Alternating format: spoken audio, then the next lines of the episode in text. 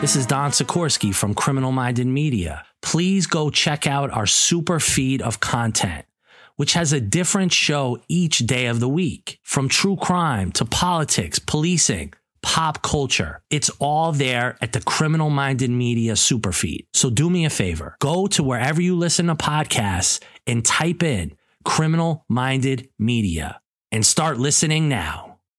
Malcolm X, you were involved in a controversy some months ago with your leader. Is that over? Well, I've been I've been silent for the past 90 days because of uh, some statements I made concerning the President of the United States uh, which were distorted. They were distorted. And yes. And, what did you say, Malcolm? Well, I said the same thing that everybody says that uh, his assassination was the result of the climate of hate.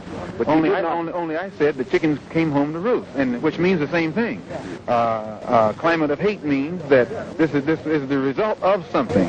And when I said chickens coming home to roost, I mean, uh, chickens coming home to roost, I said the same thing. But did you did you did not say that you were glad the president was killed? No, that's what the press said. Uh-huh. What would I look like saying that I'm glad the president was killed? Malcolm, this was your first public statement in that 90-day period, is it not? First time I opened up my mouth in 90 days. That's why I'm talking so fast and so hearty. you, feel, yeah. you feel, however, that uh, that we're making progress. No, no, no, no. I, I will never say that progress is being made. Knife in my back nine inches and pull it out six inches. There's no progress. Mm-hmm. You pull it all the way out. That's not progress. The progress is healing the wound that the blow that the blow made and they haven't even begun to pull a knife out, much less try and pull, uh, heal the wound. You have, uh, you have. They no won't even admit the knife is there. you have. Let's be clear and concise. It is almost likely our guy Donnie T. Trump will face criminal charges on the island of Manhattan very soon. And indeed, the chickens might be coming home to roost. But again, let's not get ahead of ourselves here because we're still living in these United States of America of disorganization, confusion, and just plain stupidity. Jack Smith is operating from a disadvantaged position here because Merrick Garland wasted about two years before Jack Smith ever came, came aboard. So now he's got to do this cost benefit analysis. Is it worth taking this long to fight to get Mike Pence's testimony? And I guess, uh, which leads me to the question, Ellie, is there a point on the calendar that you think, okay, it just becomes difficult to pursue the case anymore. And he and Trump has succeeded in, uh, in running out the clock, and the Justice Department will have to face that criticism from a lot of Americans that they just they just dilly dallied too long. It just took too long. So, as a technical legal matter, they're still yeah. within their rights to bring this case. But I do think there comes a point we may already be past it. The fact of the matter, like I said, Jim, two years, two months out from January 6th, not a single person, forget about Donald Trump, not a single person in any position of official power has been charged with anything. And everyone's so focused on indictment, Jim, but you have to be realistic. Look, I was a prosecutor. You have to think about trial. When are we going to try this case? You're, we're just getting a preview of all the right. appeals and motions. They're not going to get to trial to this thing until best case scenario 2024. We're going to be in the midst of primaries by that point, or maybe later. It's going to be that much harder for a prosecutor to get a jury unanimously, all 12, beyond a reasonable doubt, to convict anybody who's involved in the race at that point. All right, Ellie Honig, uh, thanks so much. We appreciate it. All right, Jim, thanks. So imagine in your mind this story. There's a guy named Mikey Cohen, and Cohen, at some point in his life, maybe he's a good guy, well intentioned, and on his way up. Then he hitches his wagon to Donnie T for some reason. And he starts to dabble in the dark arts. I'm making some scratch. I'm living a good life. Maybe at the time he was taking Donnie's money, he knew what he was doing. Maybe Mikey Boy was even smarter than Trump. I mean, he did go to law school, right? He studied. And everyone in New York City knew Donnie was a dirtball. But again, maybe Mikey had a good retainer, and unlike most of his lawyers, Trump paid him. And then the dark arts, well, they got fucking darker. And now Mikey found himself in the middle of this dirtball running for president of the United States. And guess what? He wins. And oh my God, Mikey must be scratching his head because he knows now the gig is up. And the only thing to follow is most likely indictments and jail time. And guess what? This isn't a fucking Hollywood political series on Netflix. This is the country we live in in real time. A source telling CBS News that Donald Trump's former lawyer, Michael Cohen, is scheduled to testify Monday before a Manhattan grand jury investigating hush money payments made on the former president's behalf. DA Alvin Bragg is investigating payments to an adult film star during the 2016 presidential campaign. Michael Cohen says he facilitated those payments. If Trump is indicted, it would be the first criminal case ever brought against a former president. Trump calls the probe a witch hunt. And finally, the New York Times headline Michael Cohen to testify at grand jury as likely Trump indictment looms. The former fixer, who for years did Donald J. Trump's dirty work, is expected to testify before a Manhattan grand jury next week, a sign that prosecutors are poised to indict the former president for his role in paying hush money to a porn star, according to people with knowledge of the matter. The Manhattan District Attorney's Office has already questioned at least seven other people before the grand jury hearing evidence about the hush money deal. According to several other people with knowledge of the inquiry, potentially making Mr. Cohen the last witness.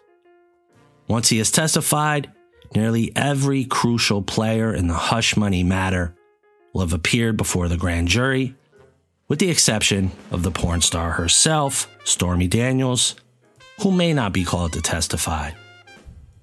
We are never going back to a party that wants to give unlimited money to fight foreign wars that are endless wars, that are stupid wars. If you look at Ukraine, and we all feel so badly about it, but why isn't NATO putting up dollar for dollar with us? We put up $140 billion, and they put up just a tiny fraction of that. And you know, we all want to see success, but it's far more important to them than it is to us because of that location. Can't keep spending hundreds of billions of dollars protecting people that don't even like us. Now, you know, in business, if you did that, what you do is you put up the money and then you say, but listen, we own half your country in case you win. I'm the only candidate who can make this promise. I will prevent and very easily World War III, very easily. According to the Times and other sources, Cohen's testimony is the second strong indication that the district attorney, Alvin Bragg, will ask the grand jury to indict the former president, possibly as soon as this month. The first came when Mr. Bragg's prosecutors informed Mr. Trump's lawyers that if he wanted to testify before the grand jury, he could do so next week. Such offers almost always indicate an indictment is coming. A spokeswoman for the district attorney's office declined to comment. Reach for comment, Mr. Cohen's lawyer, Lanny J. Davis. He's a pretty good lawyer. It must cost a pretty penny. Lanny said, I'm only allowed to say that we're cooperating with the investigation. We appreciate the professionalism of Mr. Bragg's team. Sure, you do. Do you think that there is any discussion with the feds about whether or not he moves forward with an indictment, given the expectations that other criminal charges are in the wings? Uh, I don't think so. I think that you have here, Alex, uh, you have uh, two different federal investigations of Trump one about what he did on January 6th the other about the documents that he stole and put at Mar-a-Lago. And then you have two state investigations, one in Georgia about the fake electors and finding 11,780 votes and the like, and the other, this New York investigation we're talking about. Well, I'll say this. I guess maybe out of all the nonsense that the former president has done, that a criminal charge for paying a porn star will hopefully be the subject of a new HBO film directed by Steven Soderbergh, wherein Jennifer Coolidge of White Lotus fame plays Stormy Daniels, Jeremy Strong from Succession should play Michael Cohen, and Jonah Hill will make a cameo as Eric Trump. I mean, when you look at this story, we cannot get any more lowbrow than this. And while geopolitical issues heat up and banks collapse in Silicon Valley, our shining moment as we head into spring is that Tucker Carlson has finally been caught behind the scenes admitting what a farce this all is. But par for the course here. It only makes me sad, not happy, that this day has maybe finally come in some way. Yeah, I think it's fair to say that Trump is ultimately the driver of this scheme. I don't think anyone disagrees with that. I think that you know, and I, th- I think the commentary that was just given a moment ago, which I actually agree with, is just simply that under the you know, in terms of New York law, this there's going to be some challenges in this case. Now, one thing I think won't be a challenge is the misdemeanor charge. The the making a false statement in a business record, I think that's much stronger. The, the question is, and the, the challenge for uh, Alvin Bragg and his team is going to be how can you turn that into a felony? And ultimately, the issue is going to be was there a, a, a violation of New York election law here?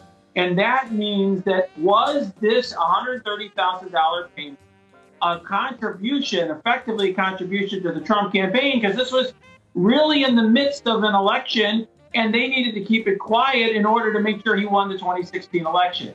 The Trump team's going to try to say, hey, he was doing this because he loves Melania so much, he didn't want to hurt her.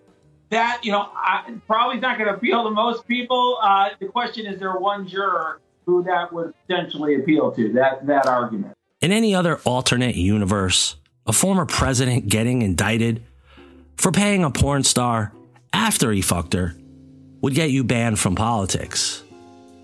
But word from every political strategist is that this will simply propel him and his presidential chances. It will actually help Donnie T. Imagine that. Just sit and stop what you're doing and just contemplate how backwards this is. And guess what? Turn to your left or to your right, and maybe, just maybe, you're looking at some kind of jagoff who is going to vote for this guy again. I guarantee fucking it. Just in terms of your reporting about what the former president said, it's worth remembering that he is the person who made the federal search in Mar-a-Lago public because he thought it would help his standing and his numbers, as he suggested, and in fact it did. So, you know, he may be very right that this will help him, it's certainly in the primaries, but it remains to be seen, and this is for political pundits, not really for me, whether it would really help in the general election if he is actually under state and or federal indictment. In closing, the New York Times article that I keep referencing, they put the cherry on top. In an unrestrained statement on Truth Social, Mr. Trump denied having an affair with Miss Daniels and insulted her appearance while painting the investigation as part of a conspiracy to keep him from returning to the White House. Sounds about right. He and his followers, he wrote, are victims of this corrupt, depraved, and weaponized justice system. Any case charging a former president would obviously be unprecedented, and Trump running for a third time could roil the 2024 presidential primary campaign in ways that I don't think anyone can predict. Already, Mr. Bragg's prosecutors have come closer to indicting Mr. Trump than any of the others who have pursued him over the years. Yet, an indictment is not assured. Mr. Bragg could delay or opt against seeking charges, and Mr. Cohen's testimony could influence that decision. Well, isn't that ironic that it now comes down and back to old Mikey boy? Anybody see Silence of the Lamb? That's where they come from, insane asylum. That's a stronger word than a mental institution. And they're putting them into our country. Thank you very much. I will ask every state and federal agency to identify every known or suspected gang member in America, and every one of them that is here illegally, and the towns know who they are. The towns and cities or the police. We love our police. If you take a look at Portland, how's Portland doing? They don't even have storefronts anymore. Everything's two by fours because they get burned down every week. They don't put new storefronts up. It's chaos. But when we had in Seattle, remember they took over a large portion. I was ready to send in the National Guard. They heard that. More than the National Guard. I was ready to go to town. And they heard that. And you know what they did? They said, uh, we're going to break it up now. They left. On day one, I will revoke Joe Biden's crazy executive order installing Marxist diversity, equity, and inclusion czars in every federal agency. And I will immediately terminate all staffers hired to implement this horrible agenda. I will urge Congress to create a restitution fund for Americans who have been unjustly discriminated against by these Biden policies. They're so unfair, they're so un American, they're so un American. Shit. I'm still only in Saigon. Every time I think I'm gonna wake up back in the jungle. When I was home after my first tour, it was worse. I'd wake up and there'd be nothing. I hardly said a word to my wife until I said yes to a divorce. Was here, I wanted to be there. When I was there, all I could think of was getting back into the jungle. I'm here a week now, waiting for a mission. Getting softer. Every minute I stay in this room, I get weaker. And every minute Charlie squats in the bush, he gets stronger. Each time I looked around, the walls moved in a little tighter.